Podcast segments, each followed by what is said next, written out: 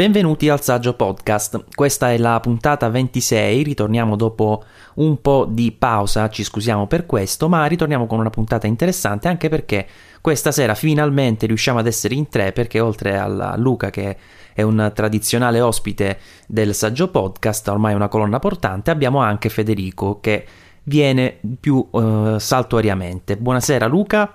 Ciao Maurizio, buonasera a tutti i nostri ascoltatori. E ciao a Federico. Ciao Maurizio e ciao anche a Luca. E sì, sono tornato, siete riusciti a, ad avermi anche, anche, questa volta. Potrò fare danni finalmente, rovinare un po' anche questo bel saggio podcast. Il tuo agente ci ha concesso di averti questa sera tra noi. Eh sì. Non so se avete visto, Apple è stata eh, diciamo multata, tra virgolette, o comunque è stata obbligata a ripagare ben 28 milioni di utenti per un totale di circa 32,5 milioni di dollari gli acquisti in app che eh, sono stati ritenuti troppo facili, quindi troppo facile che l'utente inavvertitamente vada a, a, fare degli acquisti in app con eh, dei giochi che erano diciamo studiati in modo tale da richiedere immediatamente l'acquisto per continuare a giocare. Sapete quei giochi che sono gratuiti, poi magari fai un livello e poi devi acquistare obbligatoriamente qualcosa per rigiocare subito, per acquistare crediti o roba del genere.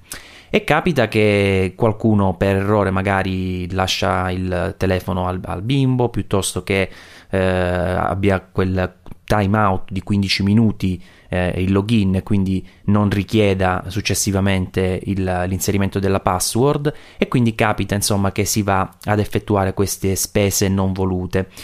Ma eh, volevo sapere come la pensate un po' sull'argomento, perché io c'è una cosa che volevo segnalare. Eh, come ho detto pochi secondi fa, eh, la password appena inserita nella, nell'App Store dura per 15 minuti, quindi di base noi abbiamo 15 minuti in cui se facciamo un altro acquisto non ci viene richiesta, ci viene richiesta la password.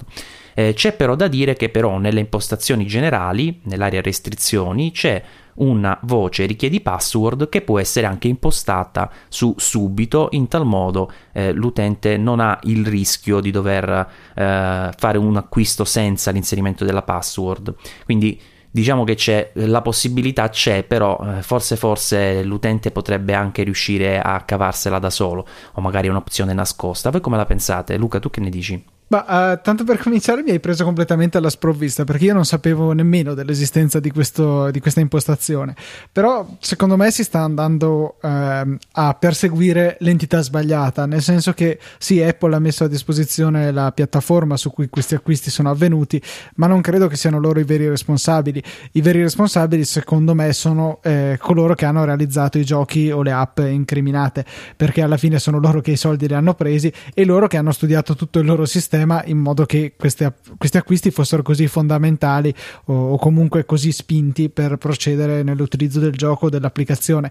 Eh, per cui ecco magari da parte di Apple potrebbe, eh, ci sarebbe potuta essere ecco, una, una, politica più conservativa mettendo magari quel timeout a zero. Quindi ogni acquisto richiede la password.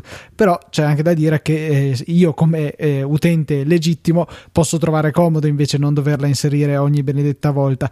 E non lo so eh, credo comunque come eh, avevo già detto che la vera colpa sia di chi eh, ha sfruttato a proprio vantaggio i, eh, gli acquisti perché non, non, dobbiamo dimenticare che comunque è a loro che è andato il 70% de, del guadagno. Apple si è tenuta la sua fetta ma come se la tiene per qualunque altro acquisto. E oltretutto non è neanche quello de, proveniente dall'App Store un guadagno ingente per Apple rispetto ai fatturati che fa. Per cui non credo che avrebbero avuto interesse a cercare di tra virgolette truffare i propri utenti più che altro, Fede, mi sa che Apple cerca di trovare un giusto equilibrio tra comodità e sicurezza con questo discorso di questi 15 minuti di base che ci danno senza uh, dover reinserire la password. Che ne dici tu? Sì, guarda, cerco di riorganizzare un attimo i pensieri perché non sono del tutto d'accordo con quello che dice Luca, perché dare la colpa agli sviluppatori che, uh, diciamo, hanno deciso di um, introdurre questo tipo di acquisti nelle loro applicazioni non è del tutto corretto, perché alla fin fine eh, si tratta di un business model che è quello che sta riscuotendo il maggior successo.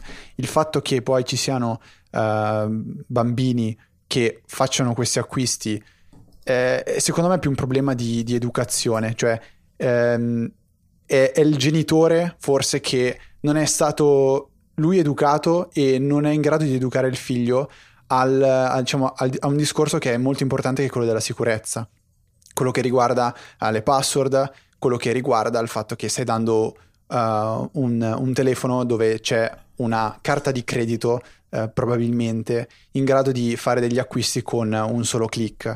Il discorso, quello della, della password di ogni 5, 15 minuti, secondo me potrebbe essere ben risolto tramite Touch ID perché a quel punto lì non servirebbe più impostare un limite di tempo, basta che ogni volta che eh, si voglia fare un acquisto in app purchase eh, venga richiesta la, la, diciamo, la, l'impronta digitale del, del proprietario del, del, telefono. In questo caso non ci sono più limiti di tempo e non ci sono più problemi con, con uh, eventuali password che non vanno dette ai bambini. E Apple dal suo lato, secondo me, mette mette in mano degli utenti tutti gli strumenti necessari per poter preveni- prevenire questo tipo di situazioni, perché le restrizioni ci sono, eh, sono anche abbastanza facili da trovare. Non è la prima. Io, diciamo, ho incontrato e conosco diverse persone che eh, hanno dato o hanno acquistato o, pre- o danno iPad ai propri figli e nel momento in cui decidono di uh, darlo in mano ai bambini, attivano le restrizioni, quindi inizia a scomparire l'App Store, scompare la possibilità di effettuare acquisti, eh, quindi gli strumenti ci sono. Manca secondo me un po' uh, l'educazione um, nell'usare questi, questi strumenti.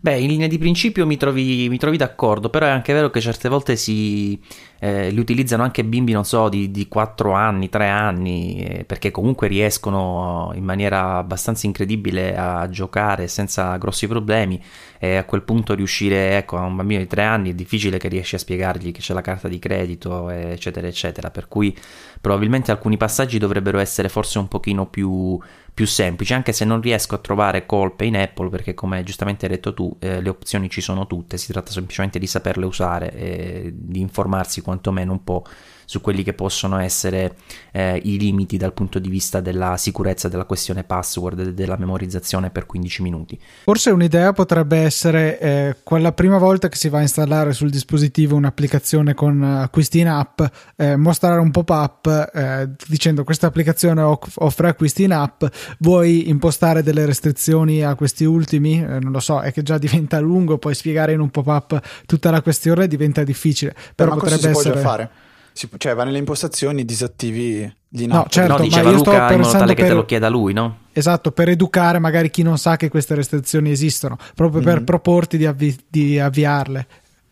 O comunque anche un messaggio di notifica, che mi sembra che è la strada che sta uh, perseguendo Apple, cioè quella di spiegare che l'applicazione ha la possibilità di fare degli acquisti in app eh, che ovviamente questi possono avere un costo, eccetera, eccetera. Mi sa che questa è la strada che vogliono seguire per migliorare un pochino quello che è la percezione, quantomeno, della, della sicurezza rispetto agli acquisti in app. Sì, magari aggiungendo l'ennesimo pop-up di quando avviamo per la prima volta un'applicazione, vuole accedere a Facebook, va bene, la tua localizzazione va bene, e vuole consentirti di fare acquisti in app, sì o no.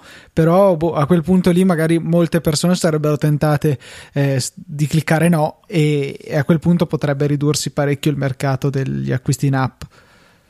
Eh, e anche l'idea del Touch ID eh, di Fede giustamente ha senso se hai un iPhone 5S, però in effetti al momento è troppo limitante perché eh, sarebbe una soluzione giusta proprio per il futuro, insomma. Esatto, sì, si pensava a quello, cioè immagino, immagino che i prossimi dispositivi abbiano, av- avranno tutti Touch ID, non, non, vedo per quale ragione Apple dec- dovrebbe decidere di privarli di questa tecnologia che comunque uh, sta riscuotendo abbastanza successo. Io personalmente lo trovo qualcosa di comodissimo e non ho ancora trovato aspetti negativi. A me è capitato che eh, qualche, qualche, volta, in particolare una settimana fa, notavo delle difficoltà per la lettura di un dito e poi alla fine l'ho cancellato e l'ho rimesso e ha funzionato. Mi è venuto il dubbio perché avevo letto qualche tempo fa che addirittura le performance potessero calare con il tempo, cosa che mi sembra assolutamente impossibile, eh, visto che è un, una specie, semplicemente un confronto con delle scansioni del, del, del dito, insomma, che vengono fatte con quello eh, nel momento in cui si poggia ecco, sul touch ID.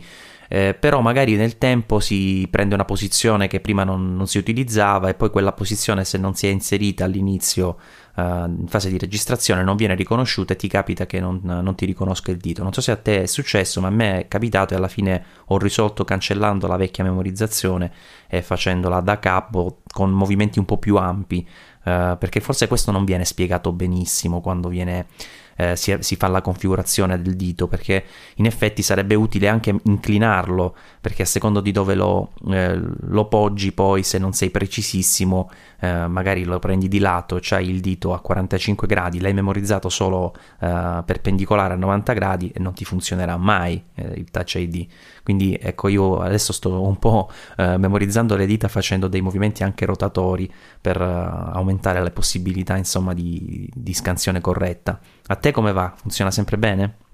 Io noto che l'unico caso in cui Touch ID non funziona è quando eh, cerco di fare un trick sbloccando il telefono t- mentre lo tiro fuori dalla tasca e lo faccio ruotare. In quel caso lì il pollice praticamente striscia sopra il sensore e quindi non viene riconosciuto. Però personalmente il pollice destro, che è quello che uso sempre per, per Touch ID per sbloccare il telefono, eh, funziona penso 9 volte su 10, ma sicuramente anche di più, ecco, 19 su 20. E per quanto riguarda gli altri diti, noto una precisione leggermente inferiore. Questo non so se sia dovuto al fatto che eh, il pollice lo uso più frequentemente, quindi eh, il software è in grado di riconoscerlo con più precisione, mentre con ad esempio l'indice o il pollice della mano sinistra eh, la precisione cala perché lo uso più saltuariamente. Non lo so, fatto sta che secondo me, essendo il primo dispositivo dotato di questa tecnologia, eh, mi, ha, mi, ha, veramente sorpreso e spero che Apple possa migliorarlo e, e renderlo ancora più affidabile e, e preciso. E un altro problemuccio su cui si sta scontrando Apple in questi giorni riguarda i MacBook Pro. Ora, in realtà non è proprio Apple a scontrarcisi, ma più i suoi utenti, perché per il momento la, l'azienda non si è pronunciata. Però a quanto pare si stanno, uh, numericamente, eh, stanno numericamente crescendo i problemi con uh, i MacBook Pro del 2011 eh, che si concretizzano con uh, dei difetti sulla, sulla, scheda grafica, quindi sul monitor appaiono delle, delle, striature o comunque dei glitch sullo schermo, addirittura si può anche spegnere completamente il display e eh, comunque riguardano proprio la scheda grafica che è una, uh, una ATMD eh, che ovviamente, ovviamente mi riferisco a quella dedicata perché quella eh, integrata dovrebbe essere una Intel, mh, mm, l'HD, sì, 3000, 3000 se non esatto. erro. Esatto.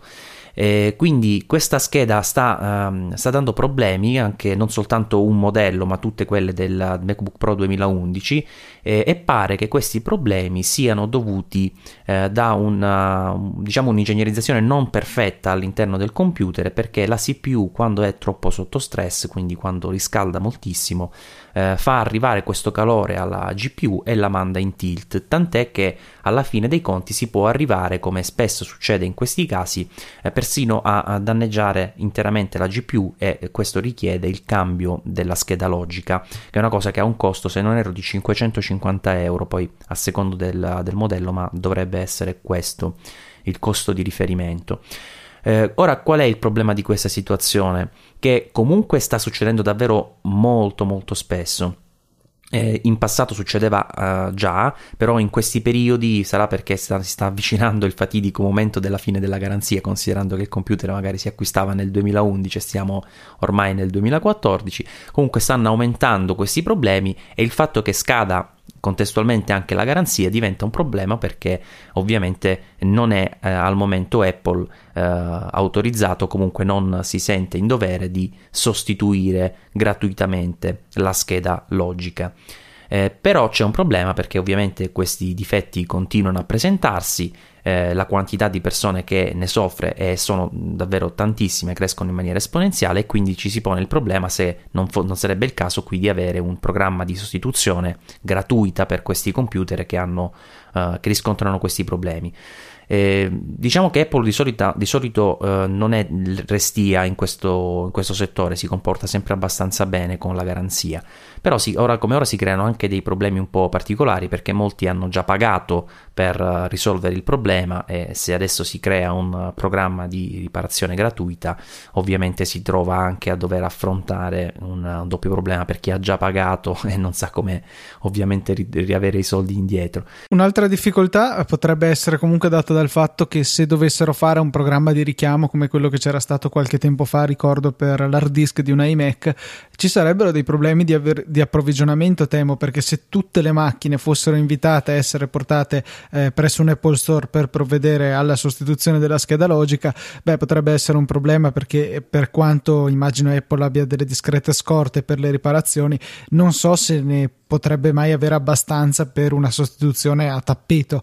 Eh, potrebbe... Magari non proprio un programma di richiamo, Luca, però comunque potrebbe dare disposizioni affinché chi ha il problema ottenga una riparazione gratuita. No, sì, questo senz'altro. Effettivamente potrebbe essere un'ottima mossa, anche perché eh, comunque si tratta di computer con il bollino pro, quindi dei computer indirizzati in teoria dai professionisti e comunque insomma delle macchine che eh, da nuove avevano un certo costo e mi sembra giusto che Apple eh, cerchi di aiutare chi ha deciso di mettere la sua fiducia e i suoi soldi acquistando dei prodotti di Cupertino. Poi una riparazione neanche da poco conto, no Fede? Perché quando su un computer di, non so, 2000 euro ne devi spendere dopo un anno 550 per andare a sostituire la scheda logica, è un bel investimento, insomma. Sì, e poi cosa, cosa, puoi dire all'amico che ti ha preso in giro quando hai comprato il Mac e tu gli dicevi ma i Mac durano tanto e dopo due anni soltanto è rotto? Cioè, è una questione un po' imbarazzante, no? E, no e, comunque, vabbè, a parte gli scherzi, uh, ho intanto Apple salta fuori dicendo richiamiamo tutti i MacBook Air con 128 GB di SSD del 2011 late perché hanno un problema e la gente magari non se ne era neanche accorta e si ritrova davanti a, a una riparazione uh, totalmente gratuita e sembrano diciamo, comportamenti fin troppo premurosi da parte di Apple. È capitato spesso, era capitato anche col mio iMac. Eh, questo è un caso che è saltato comunque all'occhio a tante persone, ne parlano i media, quindi probabilmente Apple deciderà di fare uh, una, una, una mossa nel breve periodo per cercare di andare incontro a questi utenti perché sembra, sembra un caso, cioè dovrebbe perlomeno riconoscere il problema, ecco, se, se questo è, è, è quello che sì, sta sì, diciamo che poi al- alcune sono speculazioni, però oh, diciamo che facendo 2 più 2 sembra che la situazione sia proprio questa, quindi sarebbe il caso che Apple in questo senso si dia dia un, insomma, un programma, decida cosa fare almeno sull'argomento, perché poi ci sono persone, almeno da quello che ho visto sul, sul blog quando ne ho parlato, eh, stranamente ci sono persone che hanno ricevuto un comportamento diverso da parte della, del centro Apple dove sono andati a richiedere la riparazione, perché alcuni hanno ottenuto tranquillamente questa riparazione in garanzia anche se erano passati due anni eh, e altri invece l'hanno dovuta pagare. Quindi comunque c'è una situazione un po' borderline con dei contorni non proprio chiarissimi. Speriamo che ci, ci, si faccia un po' di chiarezza su, insomma, che sia un pochino più semplice per noi utenti, anche perché ovviamente non è una bella cosa quando cominci ad avere problemi sullo schermo. Ricordo, se non erro, anche a Fabrizio ho capito qualcosa del genere con la scheda, con la scheda, ma, con la scheda grafica. Sì, sì, sì, vero, se, non, se non sbaglio aveva problemi uh, per cui lo schermo iniziava a, a tipo lampeggiare ed erano problemi collegati alla, alla scheda dedicata. E ha avuto la possibilità di ripararlo una prima volta, però poi i problemi sono persistiti. E quindi se non sbaglio alla fine um, ha dovuto pagare però per fare una riparazione uh, seria, immagino anche una, una, sostituzione vera e propria del, della macchina perché era fuori garanzia. Però sì, ha avuto dei problemi ed era un MacBook Pro da, da 15 pollici, probabilmente 2011 e mi sa che rientriamo proprio nella, nella stessa casistica. E comunque questi MacBook Pro sono solitamente ingegnerizzati molto bene, quello Retina abbiamo visto che è molto curato per quanto riguarda la reazione anche delle eh, prese laterali, insomma c'è tutto uno studio interno per far muovere, per gestire i flussi d'aria e allo stesso modo, altrettanto anzi forse di più, è ben studiato anche dal punto di vista della, della reazione il Mac Pro, dove eh, proprio l'intera macchina è costruita sulla base di una, un profilo termico, cioè su, su come va dissipata, dissipato il calore che viene generato dalla, dall'hardware. Eppure c'è chi, eh, diciamo, questo Mac Pro lo prende davvero in giro per questa forma che ricorda un po' un secchio della spazzatura.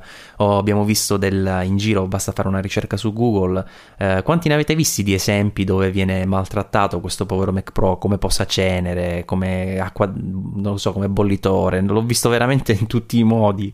Eh, ma si eh, presta come... veramente bene. Ho visto anche un, un'ipotesi di un futuro Mac mini fatto esattamente esattamente come il Mac Pro nuovo, solo molto più piccolo e adatto appunto a essere utilizzato come posacenere, perché quello attuale è un po' troppo alto, ingombrante per essere un credibile posacenere. E invece il Mac Mini, che diventava alto, facciamo circa un quarto ecco, di come l'attuale Mac Pro, veniva perfetto, ecco, un posacenere da poche centinaia di euro. Mm, poi ho visto anche la, la, bottiglia di Coca-Cola Zero disegnata perché in effetti ci assomiglia, anche se è un po' grande, un bottiglione più che una bottiglia. Eh, che ho visto più, ho visto i fazzoletti messi nel, nel, nel, Mac Pro, ci sono veramente delle... Le patatine del McDonald's avevo visto anche. Le patatine, sì, guarda, sì. hanno fatto dei montaggi a tutto tondo, c'è veramente di tutto. E comunque dicevo della, della ricercatezza dal punto di vista eh, termico che eh, si basa non tanto sulla forma cilindrica di per sé, ma quella per la struttura eh, triangolare dove tutti i pezzi hanno poi eh, la reazione sia frontale ma anche eh, verso l'alto dove poi ci sono i fori di, eh, di areazione. E in effetti riuscire a riprodurre una cosa del genere in casa è davvero difficile, però comunque qualcuno ci ha provato. E visto che assomiglia davvero a un secchio della spazzatura ne hanno trovato uno molto molto simile. Eh, addirittura dicevano anche il nome vediamo se riesco a recuperarlo rapidamente. C'è una, una pattumiera che vende su amazon.com sì, esatto Authentics Lunar. Esatto. Eh, che tra l'altro eh, si può anche poi colorare ed è molto molto simile al, al design del Mac Pro perché poi alla fine è un semplice cilindro e qualcuno ha ben pensato, un utente tedesco di un forum tedesco, eh, di prendere un computer tradizionale, di lavorarci un bel po' perché comunque il lavoro è stato sicuramente egregio e riuscire a inserirlo all'interno di questa pattumiera che poi ha pensato anche di verniciare di rosso per dare un po' un look come non so se avete visto quel Mac Pro che è stato messo all'asta per beneficenza che era sì. proprio rosso. E forse è stato eh, certo, addirittura l'effetto... il primo Mac Pro a essere consegnato prima ancora dell'uscita ufficiale. Eh, probabilmente sì, in effetti Luca, sì sì, perché iniziato, l'asta è iniziata molto prima del, dell'inizio delle consegne. E quindi è uscito fuori questo Mac Pro fatto in casa, ovviamente dentro è un hardware tutt'altro che professionale, abbiamo un processore i3, mi sembra, no Luca? Sì, un processore i3 comunque Aswell di ultima generazione, ma ben diverso dall'Xion che hanno invece eh, processori di livello server workstation che invece troviamo nel Mac Pro ufficiale. Comunque una cozzaglia di hardware se si guarda senza uh, l'esterno, senza il case esterno, si nota una cozzaglia di hardware che veramente fatico a pensare come sia riuscito questo utente a metterlo insieme, a farlo stare in questo cilindro. Tra l'altro la chicca è che l'hard disk meccanico che c'è inserito dentro è un hard disk estratto da un portatile Apple, perché si vede infatti la meletta che c'è in basso a sinistra. Ah sì sì sì, a che occhio che hai avuto Luca, è vero.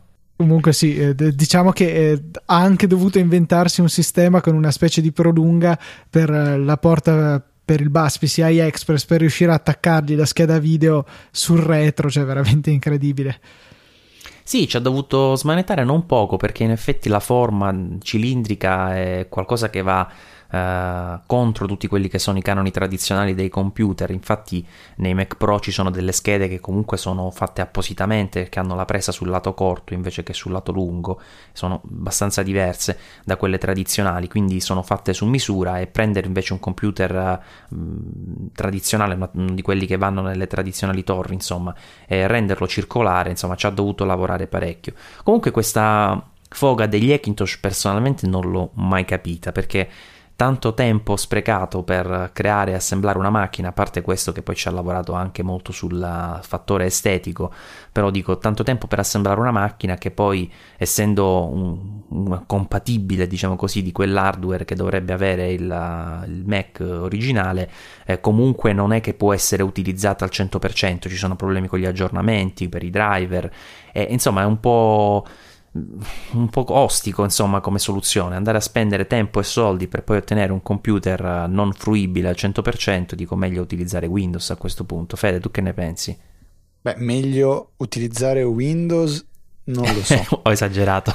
Forse sì hai un po' no però io so che ad esempio Luca eh, si è divertito in, negli anni passati a realizzare il suo, il suo bel Macintosh che usa molto fieramente Uh, sì, e... guarda, è il computer principale di mio fratello. Eh, comunque, al giorno d'oggi andando a scegliere i componenti giusti all'acquisto, cosa che io non avevo fatto all'epoca, ma ero stato fortunato comunque eh, comprando un computer che avesse i componenti adeguati, in particolare prendendo le schede madre della Gigabyte e cose di questo genere, cioè con un minimo di attenzione è possibile avere un Hackintosh che funziona veramente bene e senza modifiche. Di fatto nel mio l'unica richiesta di driver che vanno installati a parte dopo l'installazione regolare di OS X è semplicemente la scheda audio, cosa che peraltro avrei potuto evitare usando una qualunque eh, pennetta USB, eh, cioè che, mh, mm, scheda audio USB, scusate. E addirittura il mio Hackintosh si è passato Snow Leopard, Lion, Mountain Lion, Mavericks senza nessun problema, cioè tuttora, anzi Apple continua a migliorarmi il supporto. Con Lion non mi funzionava eh, svegliare il computer eh, direttamente dal mouse e tastiera USB di Apple. Adesso con Mavericks ha continuato a funzionare. Adesso mi funziona lo standby automatico che prima fino a Mountain Lion non andava in standby neanche dopo il tempo che si imposta nelle preferenze di sistema, dovevo mandarcelo in manuale. Insomma, Apple mi sta veramente aiutando col mio Hackintosh, per cui sono tutto sommato soddisfatto perché eh, se uno ha un po' di tempo da dedicarci e ci compra i componenti giusti può avere delle prestazioni che eh, comprarle direttamente con la mela sopra costerebbero veramente care. Se uno ha un pochino di tempo da investirci, credo che possa essere una bella scelta. Chiaro poi se uno col computer ci lavora, può sia permettersi di spenderci un pochino di più, ma anche pretende che il computer sia sempre funzionante al 100%.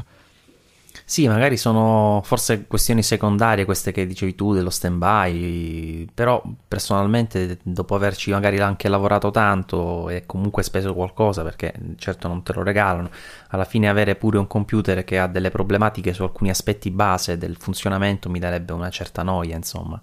Sì, sì, quello sicuramente, però come ti dico, con dei componenti giusti non hai nessun problema. Io tuttora, quell'Hackintosh lì è un computer del 2010, pagato 999 euro, eh, che uh, fa, mi pare, 11.000 su Geekbench adesso, quindi le prestazioni appena sotto da quelle di un nuovo Retina top, per cui, eh, insomma, è, è costo al punto di Geekbench piuttosto basso, soprattutto se consideriamo che ha tre anni.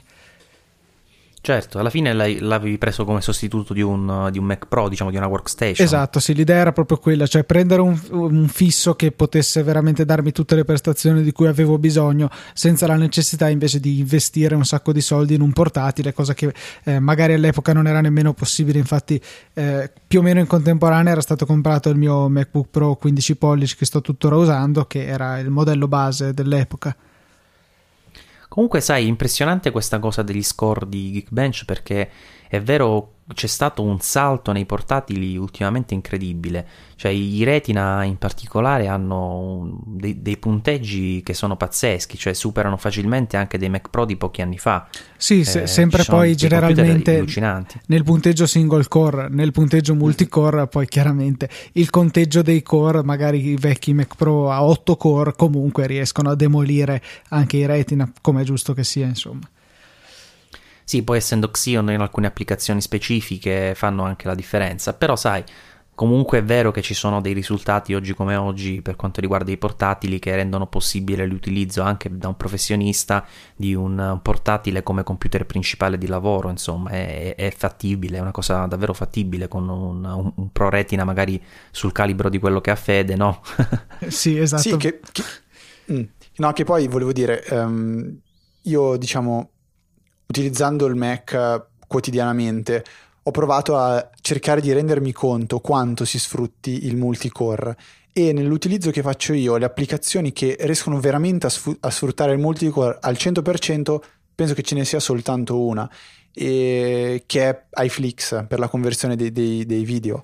Eh, per quanto riguarda anche ad esempio GarageBand, ma io mh, personalmente anche Logic eh, li ho trovati non in grado di sfruttare completamente il multicore. Eh, detto questo, no, non voglio dire che il computer è lento o, o cose simili, però diciamo che quel discorso che facevate prima riguardo il punteggio che ha in single core superiore a quello uh, dei Mac, forse conta di, di, dei Mac Pro, conta di più uh, rispetto al punteggio in multicore, quindi veramente una macchina eccellente che io penso di poter consigliare a tutti. Assolutamente sì, e poi eh, diciamo sono, sono, dei computer anche che danno una bella durabilità. Devo dire che il, il mio, lo, probabilmente il primo Retina che è uscito è ancora a distanza di forse un paio d'anni. È una macchina che si comporta davvero molto molto bene.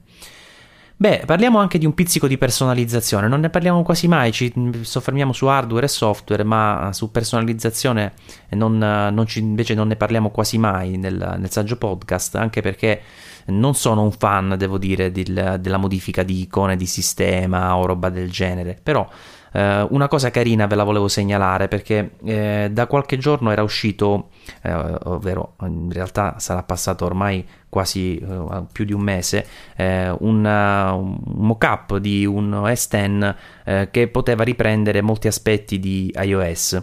E sulla base di questo mock-up poi una, un gruppo che si chiama Body Soul Spirit, se non erro, ha creato uno screensaver che ne riprende al 100% l'estetica che era stata ipotizzata in questo mockup di cui vi dicevo e ha creato quindi questo screensaver che eh, richiama al 100% la lock screen eh, di iOS 7, quindi c'è il bello orologio grande con il carattere minimal, credo che sia un'elvetica, eh, c'è la, lo slide to, to, unlock anche se è sostituito con una scritta che dice di premere un tasto perché ovviamente non si può fare lo slide sullo schermo. Eh, però ecco ci sono eh, delle caratteristiche davvero simpatiche ed è anche molto piacevole da vedere sul computer. Non so se voi l'avete scaricato ma vi consiglio di farlo. Mettiamo poi ovviamente il link nelle show note ehm, No, voglio dire che sono abbastanza un, uno, una persona che va alla ricerca del wallpaper giusto e mi piacciono tantissimo quelli di iOS, quindi sono uh, felice di aver visto questo tuo screensaver non wallpaper. Segnalo anche, e poi magari lo inseriamo nelle note della puntata, uh, un wallpaper um, preso da iOS 7 e portato in risoluzione uh, 2000, aiutami Luca, 2560x1440, quindi da poter utilizzare su anche un cinema uh, dis- LED display da 27 pollici in massima risoluzione, che sarebbe il wallpaper Nebula che è su iOS 7, che è quello dove rappresenta uh, una nebula appunto e in basso è verde, ha quel colore verde fosforescente. A me piace molto e c'è anche per, uh, per Mac e quindi potete dare questo, questo tocco di uh, iOS venizzazione, parola terribile, anche su S10 e poi la cosa bellissima è avere tutti i dispositivi col wallpaper coordinato che è una cosa che non mi faccio mai mancare. Un suggerimento interessante che potrei dare in termini di screensaver, eh, che comunque, cioè, diciamocelo, lo screensaver nella maggior parte delle situazioni non lo vediamo, almeno io non lo vedo perché eh, se sto usando il portatile come portatile, quando ho finito di usarlo lo chiudo, eh, se lo sto usando come con lo schermo esterno lo mando comunque in stand by, per cui non vedo più di tanto lo screensaver, ma quelle volte che lo vedo mi piace sfruttare del, degli screensaver che sono inclusi in OS X ma che in molti non conoscono, e cioè sono degli screensaver fotografici che permettono di visualizzare sullo schermo le nostre foto presenti in iPhoto, credo anche in Aperture oppure da delle cartelle, comprese anche quelle con quelle bellissime raccolte che ci sono già incluse in OS X, che forse ne avevi parlato anche su Saggiamente di come andarle a ripescare, perché ci sono anche delle foto piuttosto belle e appunto avere un tocco di personalizzazione sul proprio computer vedendo che nel, eh, nello screensaver scorrono le nostre foto magari possiamo selezionare uno specifico album. E, e, ci sono vari effetti che possiamo fare tipo quello che sto usando attualmente eh, è come se una telecamera si muovesse una parete, lungo una parete dove sono incorniciate tutte le nostre foto ma ce ne sono veramente diversi. E, e vi consiglio di darci un'occhiata. Sono preinstallati su OS X quindi dovrete semplicemente eh, raggiungere la sezione screensaver screensaver delle vostre preferenze di sistema. Ottimo, grazie per la segnalazione Luca e grazie a Fede che mi ha inviato il link per quest'altro uh, wallpaper che magari metteremo nelle show notes. Nel frattempo cerco di capire come scaricarlo perché mi aveva incuriosito anche a me, eccolo qui.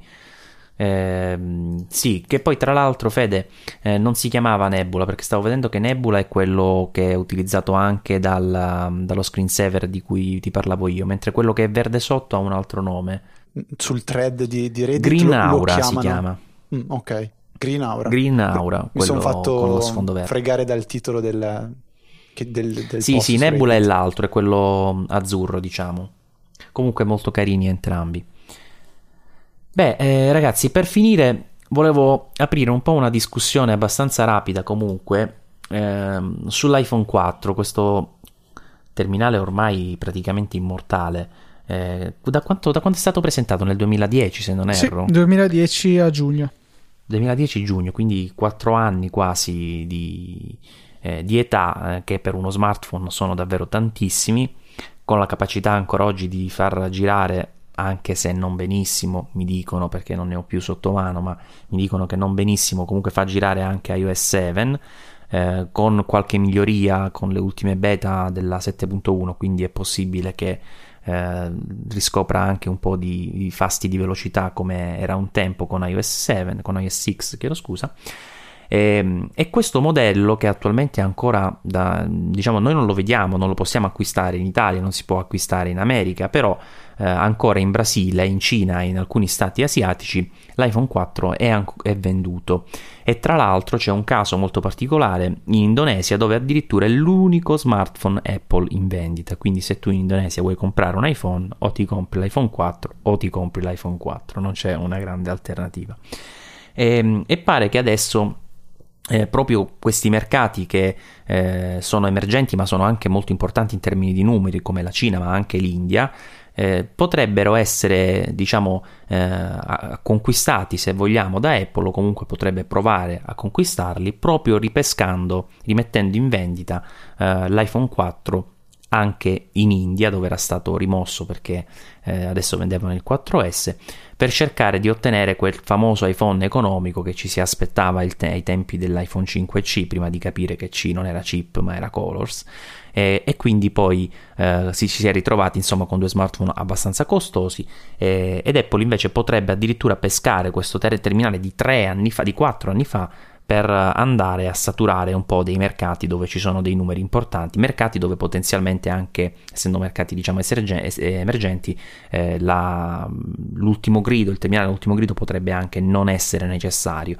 Però ecco, la domanda è possibile che ad oggi ci si compri un iPhone 4 per magari 400 euro, che sono cifre realistiche considerando uh, i metodi di vendita di Apple, considerando cosa si acquista ad oggi con 400 euro uh, con altri brand?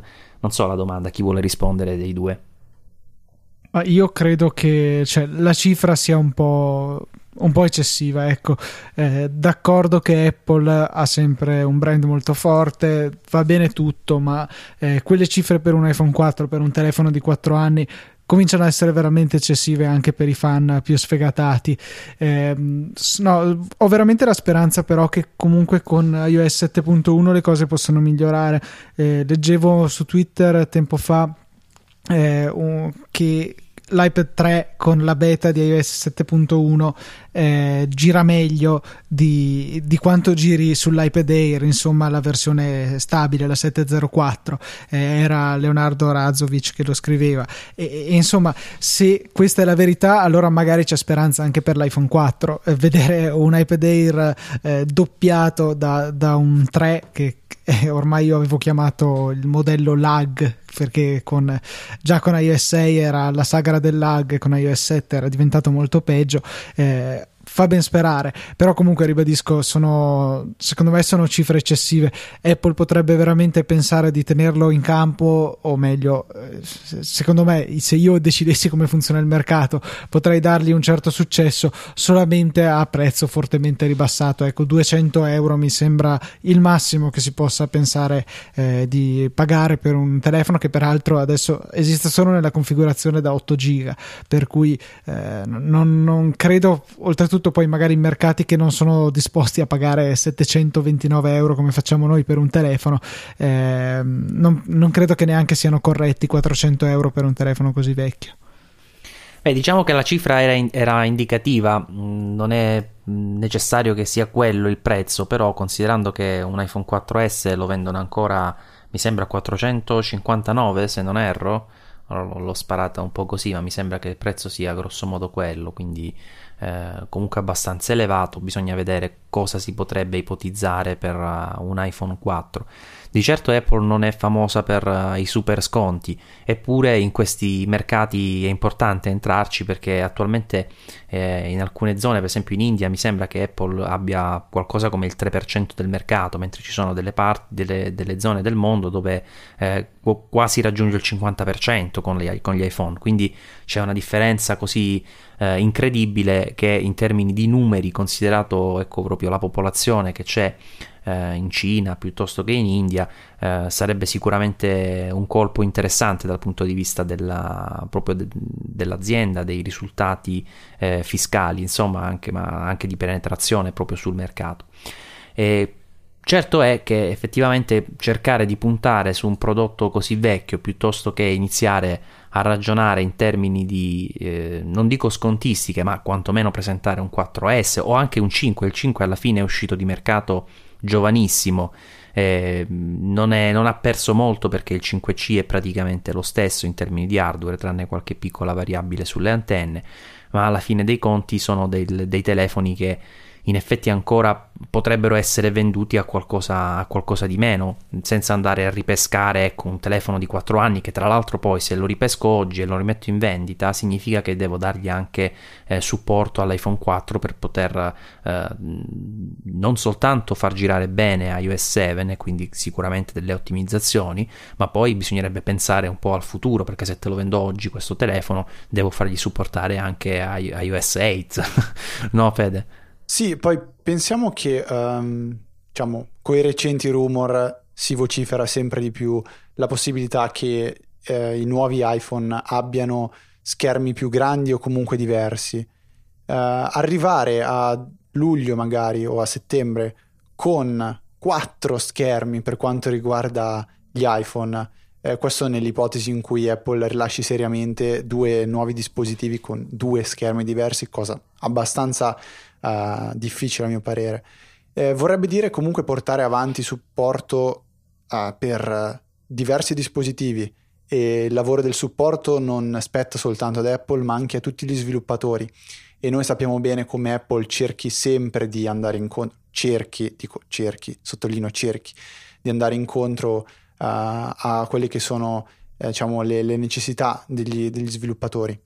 Quindi non capisco veramente proprio questa mossa da parte di Apple. Io personalmente non consiglierei mai a un mio amico di acquistare adesso un iPhone 4 per uh, 400 euro, anche perché appunto penso sia un telefono con 6 mesi di vita per quanto riguarda aggiornamenti software e, e comunque un, un telefono che non durerà nel tempo più di tanto e allo stesso tempo si possono prendere dispositivi uh, a un prezzo anche dimezzato con eh, una vita che sarà la stessa di, di quella di, di, un iPhone 4 attualmente. Quindi spendere la metà eh, e tenere un telefono magari per un anno e mezzo, due anni, mh, mm, non sarebbe una brutta idea. No, infatti, anche perché il 5C, per esempio, già inizia a trovarsi fuori dall'Apple Store perché stranamente è un, uno dei, degli smartphone che più di tutti ha vissuto all'esterno della, dell'Apple Store, no? si trovano facilmente anche negli altri eh, negozi online e tra l'altro si trovano anche a prezzi eh, più bassi. Io, se non erro, ne ho visto qualcuno meno di 500 euro eh, non vorrei dire un'eresia, però mi sembra di aver visto un, un 5C. Sì, eh... sugli stocchisti è a 479 con la garanzia esatto. Europa. In realtà non è mai disponibile perché sto cercando di comprarlo per mia mamma e l'unico momento che era disponibile era rosa, che è brutto.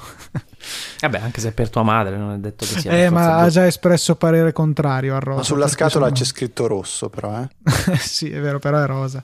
Ho capito, però in effetti se consideri che si può acquistare, a parte la questione di disponibilità, un 5C a 479 euro, pensare che eh, ci vendano ancora un 4, ma anche un 4S a, più di 400 euro fa, fa un po' ridere, insomma, comunque è una politica un po' fuori dal mondo. Mentre il 5C, se non fosse aggiornato eh, come diceva Federico, invece di presentare due dispositivi nuovi, ne potrebbero presentare uno solo, il 5C potrebbe piano piano eh, diventare davvero l'iPhone diciamo da battaglia, l'iPhone economico, eh, pur avendo ecco, l'hardware di qualità. Eh, nel tempo, a distanza magari di uno o due anni da oggi, potrebbe fare quello che ha fatto l'iPhone 4 a suo tempo, con uh, un hardware che comunque gli dovrebbe consentire di far girare già oggi molto bene eh, iOS 7 e sicuramente anche la versione successiva, ma nulla vieta anche quella dopo ancora, insomma. Quindi allo stato attuale, ecco, quello potrebbe essere forse un, uh, un, iPhone economico. Anche perché credo che il 5 soprattutto, ma anche il 5C tutto sommato, eh, si presentino con una dotazione eh, di potenza di calcolo piuttosto buona se considerato rispetto a quando sono stati rilasciati. Cioè il 5 quando è uscito secondo me era in proporzione più potente eh, rispetto al 4S di quanto non fosse stato il 4 per il 3GS per cui comunque un telefono che probabilmente si presta bene a durare anche diversi anni.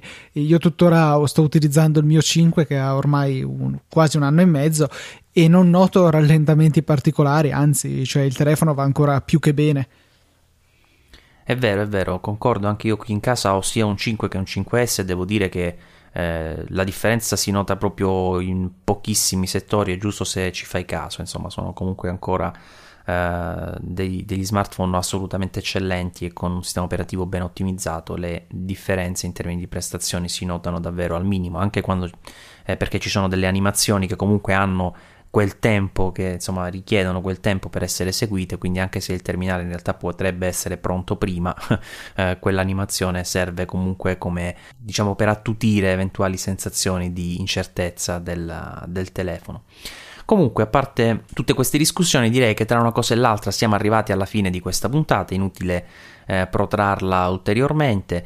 Eh, speriamo dopo questa, questa, uscita di riprendere un pochino un, un, ritmo più costante perché in questo periodo abbiamo avuto dopo il, le vacanze di Natale un, un, vuoto davvero di oltre un mese nella pubblicazione del podcast quindi eh, oggi cominciavano a segnalarmi anzi hanno aspettato parecchio gli utenti ma oggi cominciavano a dirmi ma il saggio podcast quando arriva e quindi abbiamo ben pensato di eh, riprendere a registrare.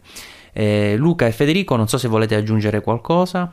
No, direi che ci siamo. Eh, come al solito ricordiamo che tutte le note della puntata con tutti i link del caso li trovate su Easy Podcast in home page troverete il saggio podcast in questione e tutte le note che potreste desiderare.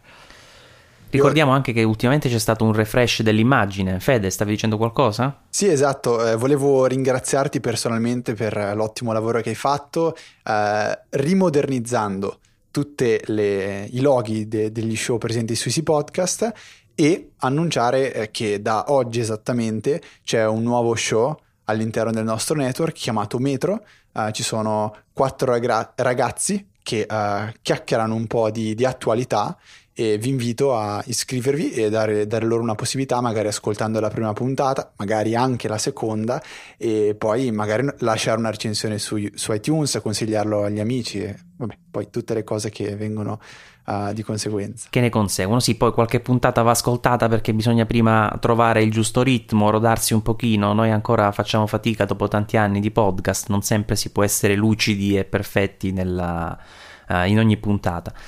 Beh, ehm, chiudiamo qui. Un ringraziamento a tutti per averci ascoltato. Vi ricordiamo anche noi, se volete, che eh, avete la possibilità di recensire il nostro podcast con una votazione, le classiche stelline, oppure con una recensione completa direttamente su iTunes, eh, oppure che potete contattarci tramite l'indirizzo saggiopodcast.it oppure eh, sul, su Twitter con eh, chiocciola saggiopodcast. Eh, a presto da Saggiamente.